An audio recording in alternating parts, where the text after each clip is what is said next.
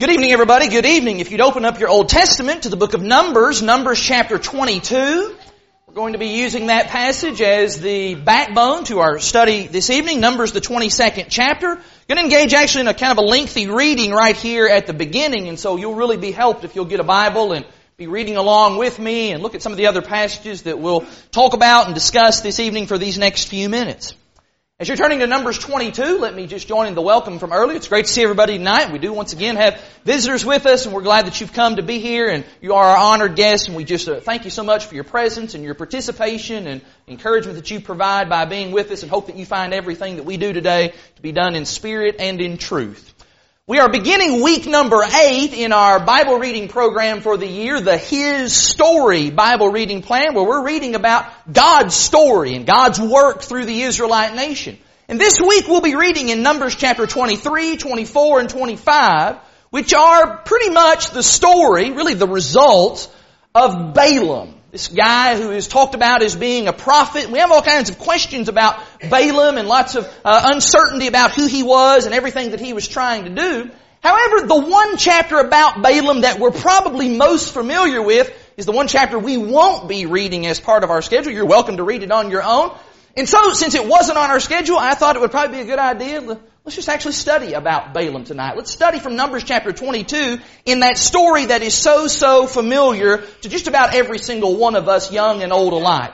And so let's read together in Numbers chapter 22. I'm reading here beginning in verse 21. In Numbers 22 verse 21, you'll remember just to kind of get us up to verse 21, Balaam has been sought out by Balak, the king of the Moabites. And the king of the Moabites is very concerned because he's hearing things about these Israelites how they're growing in number, and he feels threatened by them. And so he seeks out this guy by the name of Balaam, who is believed to have prophetic powers, and he wants Balaam to bring about a curse upon the Israelite people. And so we pick up then in verse 21 of Numbers 22. So, Balaam rose in the morning and saddled his donkey and he went with the princes of Moab. But God's anger was kindled because he went.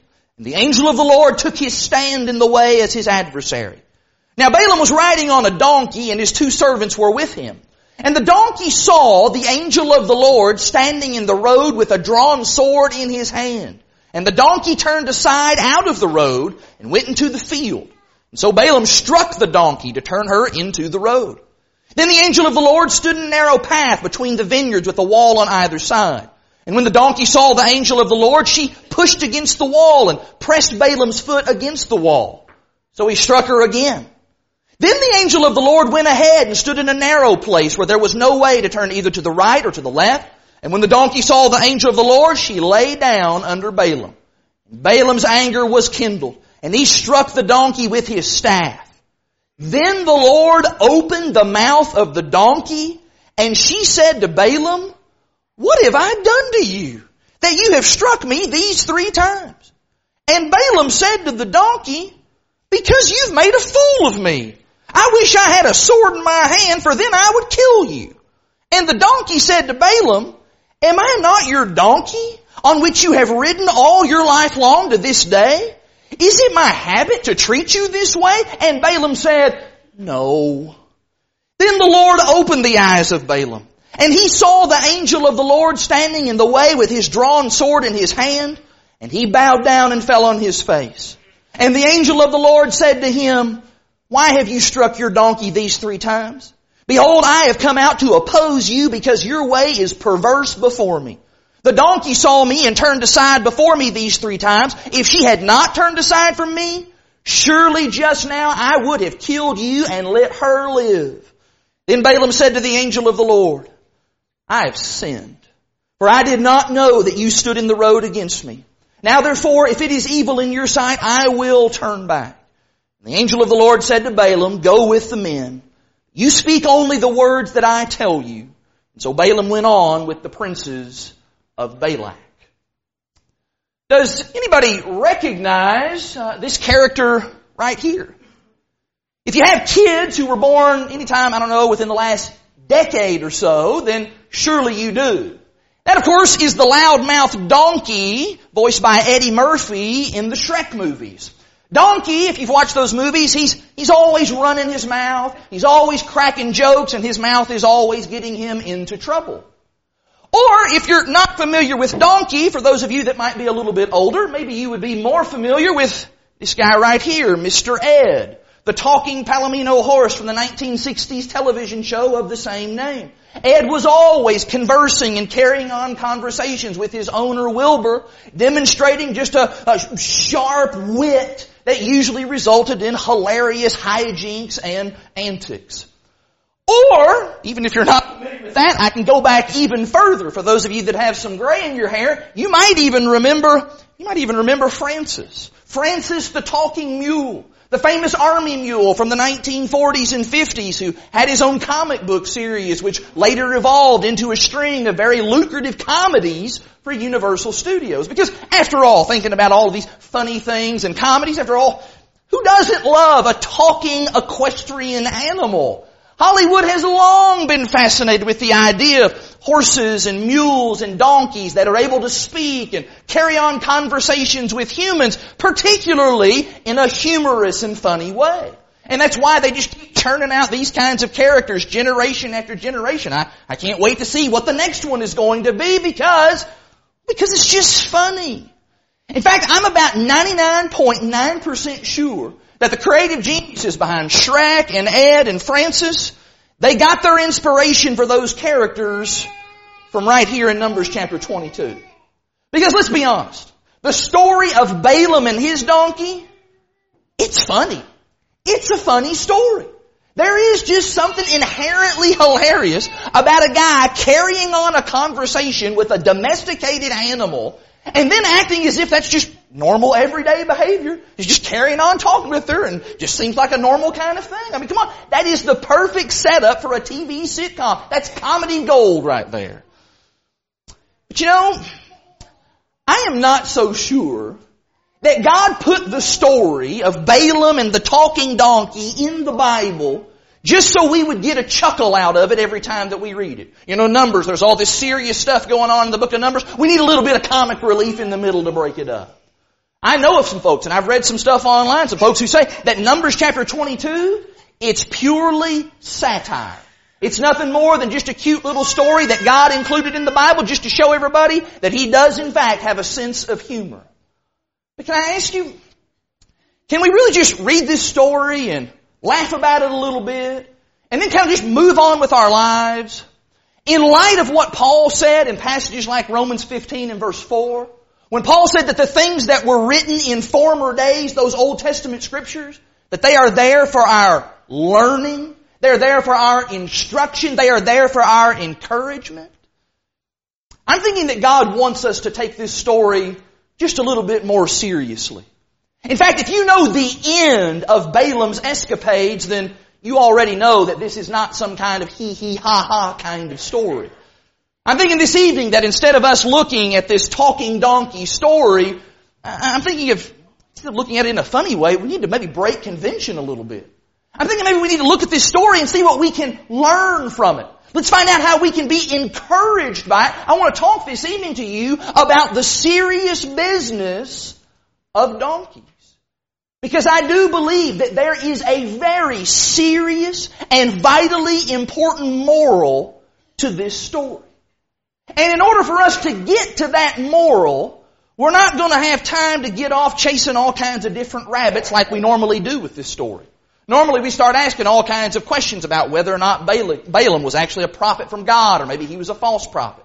We start going off into the New Testament where the New Testament does talk about Balaam. Talking about his greed and there's certainly lessons to be learned from that. We kind of get bogged down in all of these different details and I think we miss what might just be the most fundamental thing that we can learn from this story.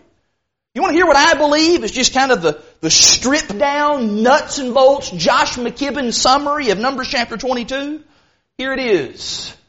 Man travels down a wrong path God uses a donkey to get him back on the right path. Wow. Aren't you glad you came back for Sunday evening services? This is the only kind of deep teaching from God's Word that you'll get here at Lakeside at 6 p.m. on Sunday nights. Yet I would suggest to you that that very simple and that very basic rendition of the story of Balaam and his donkey, I believe it holds the key to unlocking three powerful truths that we need to come to grips with. Three serious truths about donkeys that you and I need to understand as we work together and as we serve Jesus Christ. And that all begins, let's just jump right into it. That begins with this very first truth, and that is that God will indeed put a donkey in my path to keep me from going off course. Look again there in Numbers chapter 22.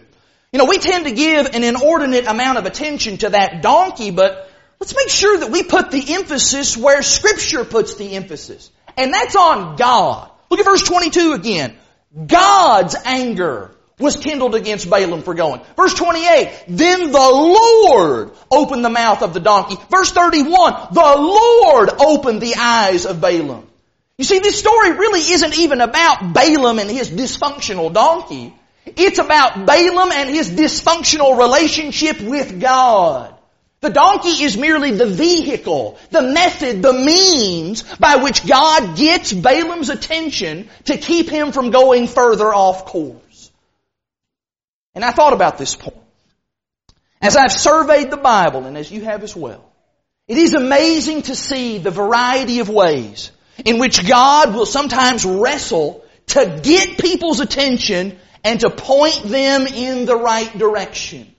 Whether that means being swallowed by a big giant fish, Jonah, or maybe that means being blinded by a bright light on the road to Damascus, Saul of Tarsus.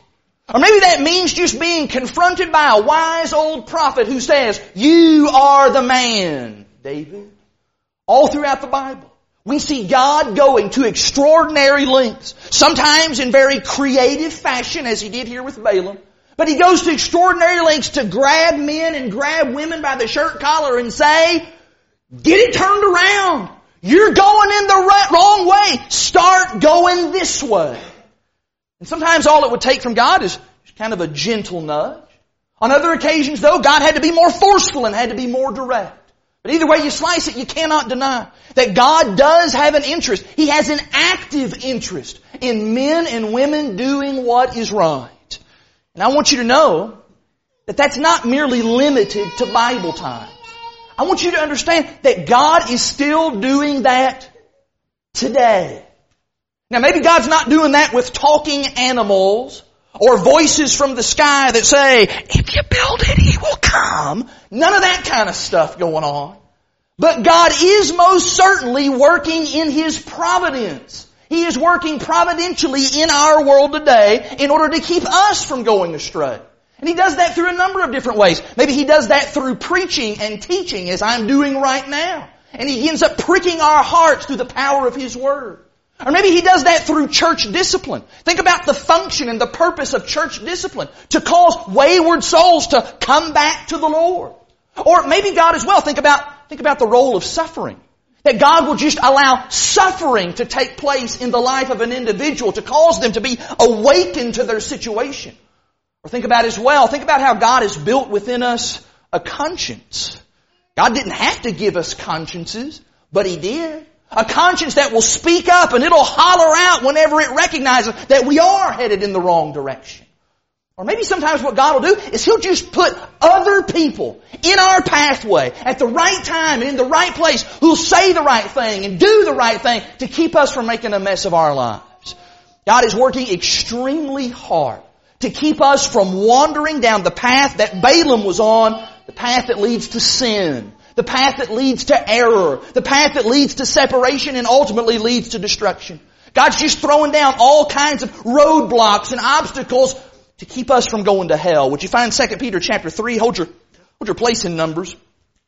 In 2 Peter chapter 3, Peter echoes this very point that I'm making here. In 2 Peter chapter 3, look in verse 9.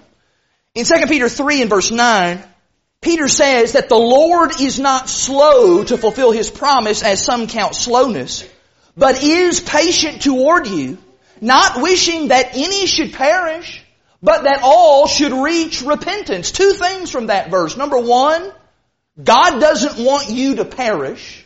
And number two, God wants you to reach repentance. Now, can I combine those two ideas to say something that I'm afraid doesn't get said enough? I'm afraid that I don't say it enough? 2 Peter 3 verse 9 is saying that God wants you to go to heaven. Can I just say that again? God wants you to go to heaven. I'm afraid I just do not say that nearly enough. Why in the world would God cause that donkey to talk in Numbers 22? Why in the world would God send various donkeys into our lives? I'll tell you why God does that. Because God wants us to go to heaven. You know, sometimes we act like we're down here on planet Earth just kind of struggling all on our, on our own, just all by ourselves, as if the Lord's up in heaven and He's looking down and He's saying, whoa, that guy's about to get in. We can't have that. He'll, he'll crowd the place up up here. Let's, let's keep him out. No, that's not the Lord's attitude toward that. The Lord's not fighting against us. The Lord is fighting for us. Would you find Philippians 4 while you're in your New Testament? In Philippians chapter 4, Here's a verse that we often apply to our, our short-term, daily struggles. But I want us to kind of zoom back and look at this verse in a broader sense, in the bigger picture. In Philippians 4 and verse 13, Paul writes, I can do all things through Him who strengthens me. Now, there's certainly a million different scenarios in which we are strengthened through Christ and how, how the Lord helps us on a day-to-day basis to overcome the, the trials and temptations and the difficulties of this life. But in the bigger picture, you know what that verse is saying? That verse is saying that the Lord will help you even to go to heaven. I can do all things. And that includes going to heaven because of Jesus Christ who strengthens me. And I should say, the Lord's not going to help, the Lord's not going to help hypocrisy. And the Lord's not going to help somebody who's not serious about serving Him. But the Lord will help people who will repent. The Lord will help people who are sincere, people who want to do His will. Honestly now, do we really believe that God did all that work? Talked about that a lot this morning. What God did in sending His Son to this earth. And for Jesus to lay down His life in order to author our salvation. You think God went to all of that trouble only now to just kind of leave us all high and dry? Of course not. The Lord has literally moved heaven and earth so that you and I could have a way, we could find a way, we could get on the way that leads to heaven, and He wants you to go there. And that is exactly why God is working just all the time. He's working through, He's working through His Word. He's working through circumstances and events in our lives. He's working through your brothers, brothers and your sisters in Christ. The Lord is just working overtime to provide you with the instruction, with the encouragement, and with the help that you need to stay on course. And as hard as it is to believe, the Lord wants that for us. Sometimes it's maybe hard for us to believe that that's what the Lord wanted for Balaam. But that is what He wanted for Balaam. The Lord wanted Balaam to get on the right path because the Lord wanted Balaam to someday go to heaven. And I think that that's something that Balaam finally did come to recognize. As you turn back to Numbers chapter 22, look at verse 34. In verse 34, after having this altercation with his donkey, and after receiving that very stern rebuke from the angel of the Lord, what does Balaam say? Verse 34, he says, I have sinned. I've gotten way off course here. I didn't recognize how far off the path I was. I need to make some changes here. Now I realize if you know kind of what happens later on in this story, I realize that that repentance seems to be rather short-lived. But I think that right there, in that moment, in that specific moment of time, as he stared down the razor sharp edge of the angel's sword, I think that Balaam was so appreciative of that donkey preventing him from going one step further. He realized that that donkey had in fact saved his life. I think he was very glad right then and there that the donkey did what she did. I think in that moment, what Balaam realized was just how much he needed that donkey. And here's the question for us. Christian, have you come to that same realization? Have you come to that same understanding and realization that you need donkeys just like that in your life? That is the realization that we need to come to, that I need to come to. That I need that. I need the various means and methods that the Lord will use that we're calling donkeys this evening. I need that to keep me on the path that leads to heaven. And that is not always the easiest thing for us to have to admit. Especially, you think about in America. We are a very do-it-yourself society. And many times we're just way too proud to acknowledge that, that we do need some help sometimes. That we do need help to kind of get it all straightened out and get back going the right way. One of the illustrations that I often think of and I often use is the idea of whenever you get a man, a male, and you put him behind the wheel of a car, he gets lost. Men, let's just own up to it. We're just not very good at admitting that we need help whenever we get lost when we're driving in the car. And it's hard for us to admit, and I, I think I'm speaking honestly here on behalf of all men. Ladies, I hope you appreciate this. But there's just something I think in our DNA that prevents us from ever pulling out the GPS or looking at an old paper map or pulling off and asking for directions or maybe, just maybe, listening to our wives when they say the road was back that way. But for whatever reason, we just don't ever want that help and we don't ever want to hear it. We rationalize and say all kinds of stuff like, I don't need any help. I don't need directions. I'm not really lost. I'm just temporarily displaced. I think that's the politically correct way of saying it. If the sun hadn't been shining in my eyes, I would have seen that the exit was back that way. I can figure this out on my own. And I realize we can kind of laugh and chuckle about that, the idea of a man not really wanting any kind of help when it comes to driving. But I'm afraid that all too often, that is exactly our attitude toward the various donkeys that God will use to help us in getting on the right path that leads to heaven. All too often we resist. We ignore. We push back. Maybe we get mad at those donkeys when they come. We start making all kinds of excuses because, well, because we just don't want to admit that we somehow allowed ourselves to get off track. We don't like the fact that somebody else might actually come to us and point something out in our lives that we didn't notice ourselves. And we sure don't like the idea of having to humble ourselves with the truth that, you know what, I'm not the super duper Christian of the year that I thought that I was. Many times that's hard for us. Yet when I open up my Bible, I try to place myself in the shoes of a number of Bible characters who got visits from a donkey and it becomes clear that I do need that.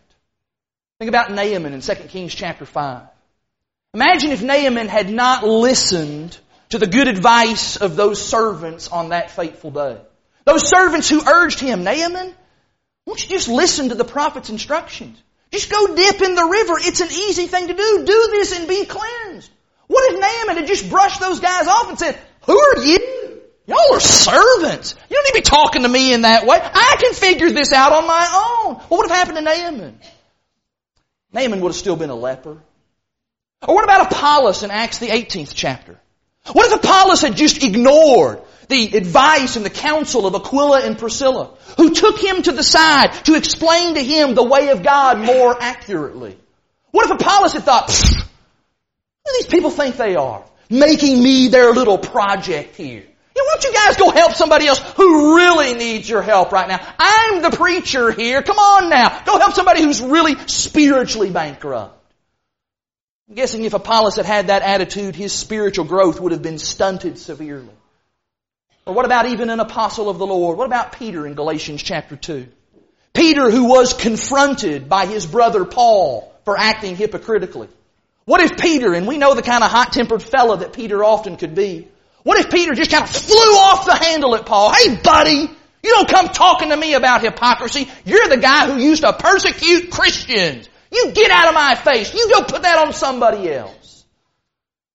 I imagine there's lots of stories in the Bible that would have turned out very, very differently if it weren't, first of all, for a sensible donkey coming along. Then secondly, if it weren't for a willing and open and attentive recipient Somebody who was willing to hear what that donkey had to say. Who's willing to receive that information. Who's willing to accept that admonition and that advice or that correction that they needed. Look in the Psalms with me in Psalm 141. In Psalm 141, this is credited as a Psalm of David and it sure sounds like David. David is the man who famously was confronted by Nathan the prophet after being involved in just terrible, egregious sins, murder, lying, and adultery. I want you to notice what David's attitude was toward that kind of confrontation. David didn't push it away and say, I don't need that. In Psalm 141, look in verse 3. David says, Set a guard, O Lord, over my mouth. Keep watch over the door of my lips. Do not let my heart incline to any evil, to busy myself with wicked deeds, in company with men who work iniquity, and let me not eat of their delicacies. Notice verse 5 now. Let a righteous man strike me. It is a kindness. Let him rebuke me. It is oil for my head. Let my head not refuse it. What David says is he says, God, if you leave me alone, if you leave me all to my lonesome, I know what's going to happen. I know what's going to happen. I'm just going to end up going back to sin. And so David's prayer, David's plea is, Lord, please, whatever it takes, keep me from sinning today. Even if that means getting fiercely rebuked, even if that means getting slapped in the face and punched in the mouth. I don't care, Lord. Just don't let me sin. Brother or sister, have you come to that same conviction about your own salvation and about your own soul? Have you come to the realization that that is what I need? Because just like David, I'll be the first to confess, I'm a sinner. A forgiven sinner, but a sinner nonetheless. And I am, I'll confess, I am enamored by the wicked and perverse things of this world, the pleasures of this world. I am enticed by the things that I see. My heart and my mind is so easily pulled in those directions. And all too often I find myself wanting to wander from the path. And isn't that exactly why the Bible repeatedly refers to the Lord as our shepherd?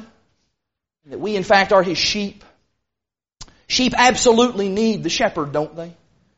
Kathy's going to jump on me for this because I say it all the time when I talk about sheep, but it's absolutely true. Sheep are cute. Sheep are fluffy. Sheep make funny noises, but come on, let's admit. Sheep are dumb. They are, they're, they are amongst the dumbest of all domesticated animals. Sheep absolutely need the guidance of the shepherd.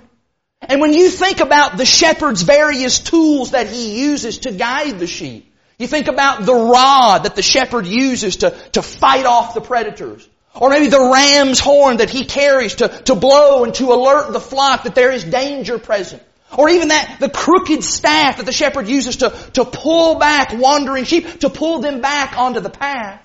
When you think about all of that, what happens is, is we come to realize that a talking donkey, all that is, is it's just another tool in the shepherd's tool belt. Furthermore, we come to realize just how dependent we are on that help because without it, we would go astray. And that's why, for example, when an older couple comes to me or they come to me and Tiffany together and they want to offer some advice about marriage, things that would help us to improve our marriage and have the kind of long-lasting marriage that they have, we ought to welcome that. We ought to be eager and excited to get that kind of talk. Or maybe when somebody approaches me after a sermon and they say, Josh, I appreciate your sermon today, but uh, there's some things over here in this passage that I'm not really sure that you explained correctly, so can we sit down and talk about that? Shouldn't be offended by that. Should be happy about that. That a brother or a sister cares enough about me to point out that error of my way. Or maybe when a brother or a sister comes to me, maybe in a private setting, and they want to point out maybe a weak spot that they've noticed in my Christian walk. And they want to maybe offer some things that will help me to improve in that area. I shouldn't buck against that and grind and, push that away. No, I ought to be glad for that. Glad to receive that kind of help because I realize that this is the shepherd in action. The shepherd is using one of his greatest tools to get his sheep back on the path. The wise man says in Proverbs 15 and in verse 32, that he who refuses correction despises his own soul.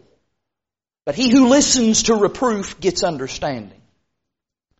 Do you love your soul? Do you, do you love your soul as much as God loves your soul? Do you want to go to heaven as much as God wants you to go to heaven? Then I believe that's going to absolutely take a desire, yes, a desire to want to be opposed and confronted and rebuked whenever we find ourselves in the position that Balaam was. Now the interesting thing about Balaam as you think about Numbers chapter 22 is that not only did Balaam need to be rebuked, but Balaam was actually in a very unique position where he could have been a help to somebody else. That's something that maybe we don't pay enough attention to when we read the Balaam story. You ever notice that? Balaam, obviously, he had some level of understanding about Jehovah, about the true and living God. And notice that in Numbers 22, Balaam is in the presence, he is in the company of godless people. He's here with Balak, or at least Balak's princes and Balak's army and Balak's men. He's around some people who really could have used some understanding about Jehovah, about the true and living God. Yet when you read Numbers 22 and 23 and 24 and even into 25, it becomes very clear that Balaam just didn't do a very good job in helping those folks to know about Jehovah. Which is why it's important that we conclude by saying something about how from time to time, from time to time, I'll have to be the donkey that helps somebody else. You see, it's not always going to be about others helping me. No, from time to time, it's going to be about how I can be used by the Lord to help somebody else. That I'll have to be the one who says the right thing at the right time in the right way to help a misguided or an erring soul to be right with their God. And that requires all kinds of important components. Would you find Galatians chapter 6, please? In Galatians chapter 6, please don't leave here this evening thinking, well, you know, I'm not really concerned about, you know, helping anybody else and being the donkey in somebody else's circumstance. Well, hold on now. Galatians 6. Galatians 6 makes abundantly clear that yes, you do have that obligation. In Galatians 6 and in verse 1, Paul says, brothers, if anyone is caught in any transgression, you who are spiritual should restore him in a spirit of gentleness. Keep watch on yourself lest you too be tempted.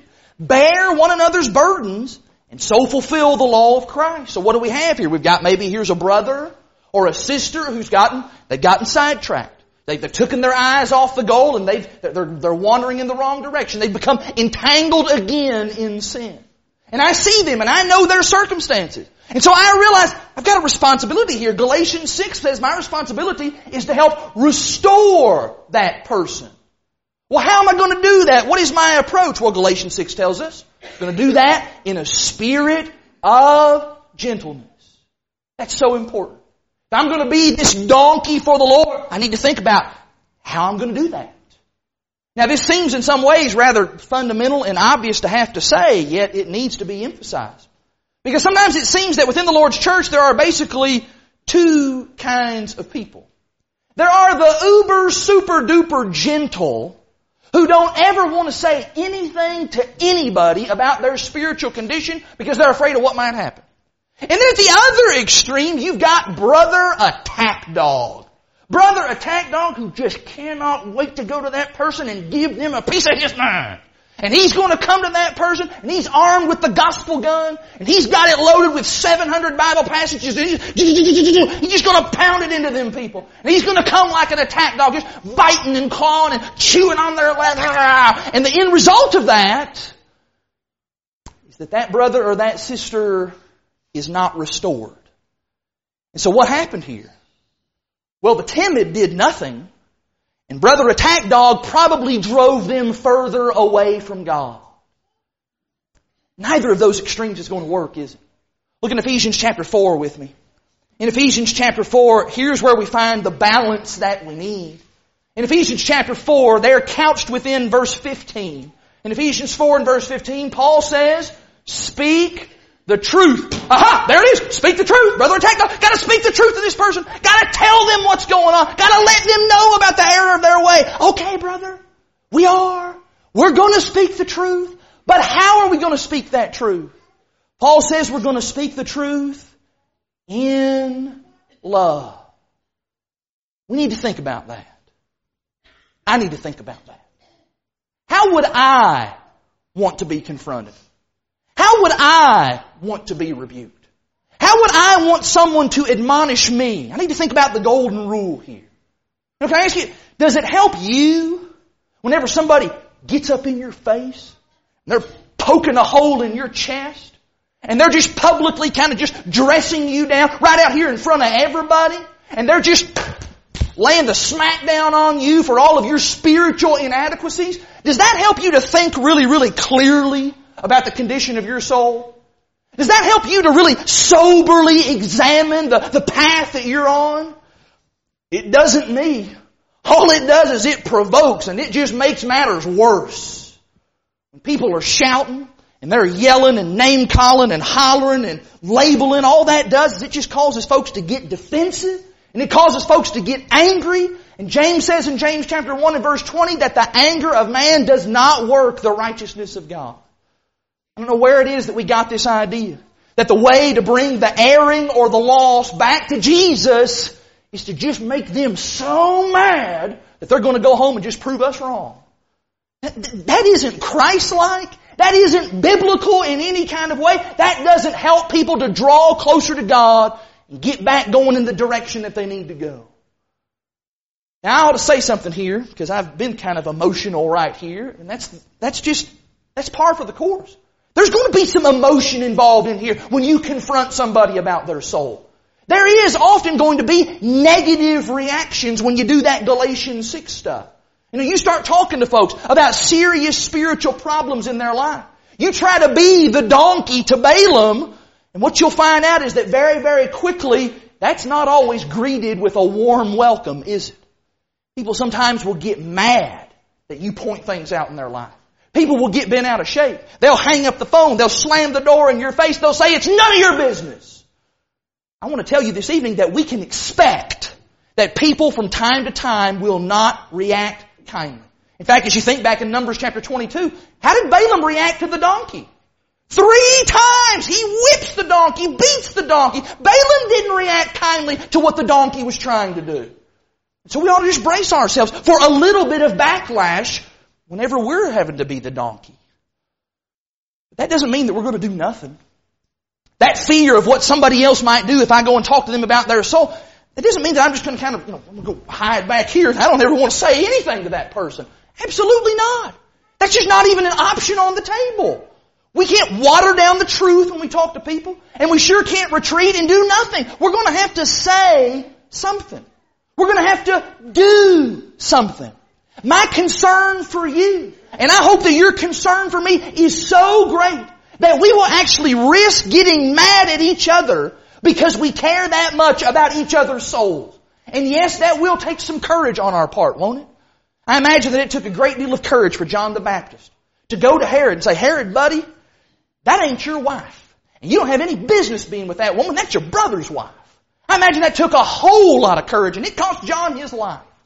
John said what needed to be said. And I know that there is always going to be a certain amount of fear and trepidation that we have about confrontation, confronting someone as close as our brother or our sister in Christ. I understand about all that. But I always just keep coming back to the power of love and what love is able to do. One final passage in 1 John 4.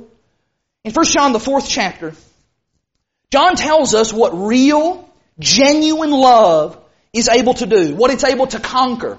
In 1 John chapter 4 and in verse 18, John says, 1 John 4 verse 18, John says, there is no fear in love, but perfect love casts out fear. When I love people's souls as much as God loves people's souls, then that's going to drive whatever fears I might have out of my mind and out of my body. In fact, at the very least, it's going to suppress those fears, hopefully long enough for me to go and say something to that person. If I were to, let me illustrate it this way. If, if I were to come home one afternoon, and God forbid, if I were to find that my house is on fire, and I come to learn that my wife and my daughter are trapped inside, I don't care how big those flames are. I don't care what Mr. Fireman says. I'm going in there. I'm absolutely going in there. Somebody says, Josh, wouldn't you be afraid? Absolutely I would be afraid. Are you still going in there? Absolutely I'm going in there. Why? Because I love my wife and I love my daughter and I'd do anything to save them. Now when I look at people's souls, specifically my brothers and my sisters, when I look at their souls in that same way, my knees might be knocking. My mouth may be as dry as the Sahara Desert in the middle of July. But when I love souls, I'm gonna do something. I'm gonna say some word to help point this precious brother or sister back to the way. And I am convinced that if we do have the right motivation, the right attitude, and if we have the right heart about that, I'm confident the Lord's going to help us with that. He will. I'm sure of it. That He will help us to know what's the right thing to say, and how to say it, and when's the right time to say it. If God could do that with a donkey, God can surely do that with you and I. Now somebody's maybe thinking right now, Josh, if I do the, if I do the donkey thing, and I have the, the right motivation and the right attitude and the right approach, does that mean that that person is, is, is always going to get it straightened out and they're going to make their life right and they're going to get back on the right path? Well, you know that I, can't promise you that. The Bible doesn't promise us that. You and I recognize that we are creatures that have been made with, with free will. We get to choose. We get to decide. We've been given freedom of choice. Balaam had the freedom of choice. Balaam was not forced to do anything against his will. The only thing that that talking donkey did was get Balaam to think about the direction that he was traveling. And in much the same way, as much as God wants people to go to heaven, and as often as He will use donkeys to cause us to consider our ways, ultimately, ultimately it still lies with us. We're the ones that have to make the choice. We get to choose whether we're going to serve Him or whether we're going to serve sin and self.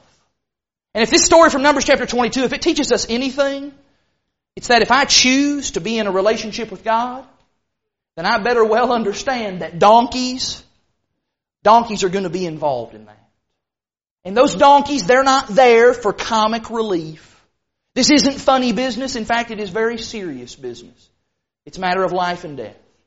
And I hope this evening, as we've talked about Numbers 22, maybe in a different kind of light, I hope that that's helped to bring some of those kinds of things into greater clarity for us as we think not only about our own soul salvation, but as we as well think about the salvation of the people that are around us. If you're using a songbook, you can be getting that out, turning it to the song that's been selected. We're going to sing that song in just a moment to give you an opportunity to think, well, to think about the path that you're on. That's really what we've been talking about all night. What path are you on? Are you on the path that actually leads to heaven?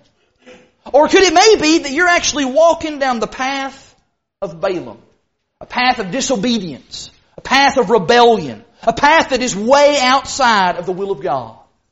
If that is you this evening, then you have a wonderful opportunity right now to pump the brakes, to put a stop to what you're doing, and to get it turned around. The Bible word for that is repentance. And if you're not a Christian, you have the opportunity tonight to be baptized for the remission of your sins so that you can become a child of God. If you are a Christian, you're going to pump those brakes, turn it around. That's repentance and you're going to pray to God, ask for His forgiveness and seek the help of your brothers and sisters as well as we try to help each other in our journey toward heaven. Our gracious Savior, Jesus Christ, He has authored for us a path, the path that leads to eternal life. We must meet His conditions and we must surrender our all to Him. Are you ready to surrender your all to Jesus this evening? If so, you simply need to make those desires known. You can do that right now while we stand and while we sing.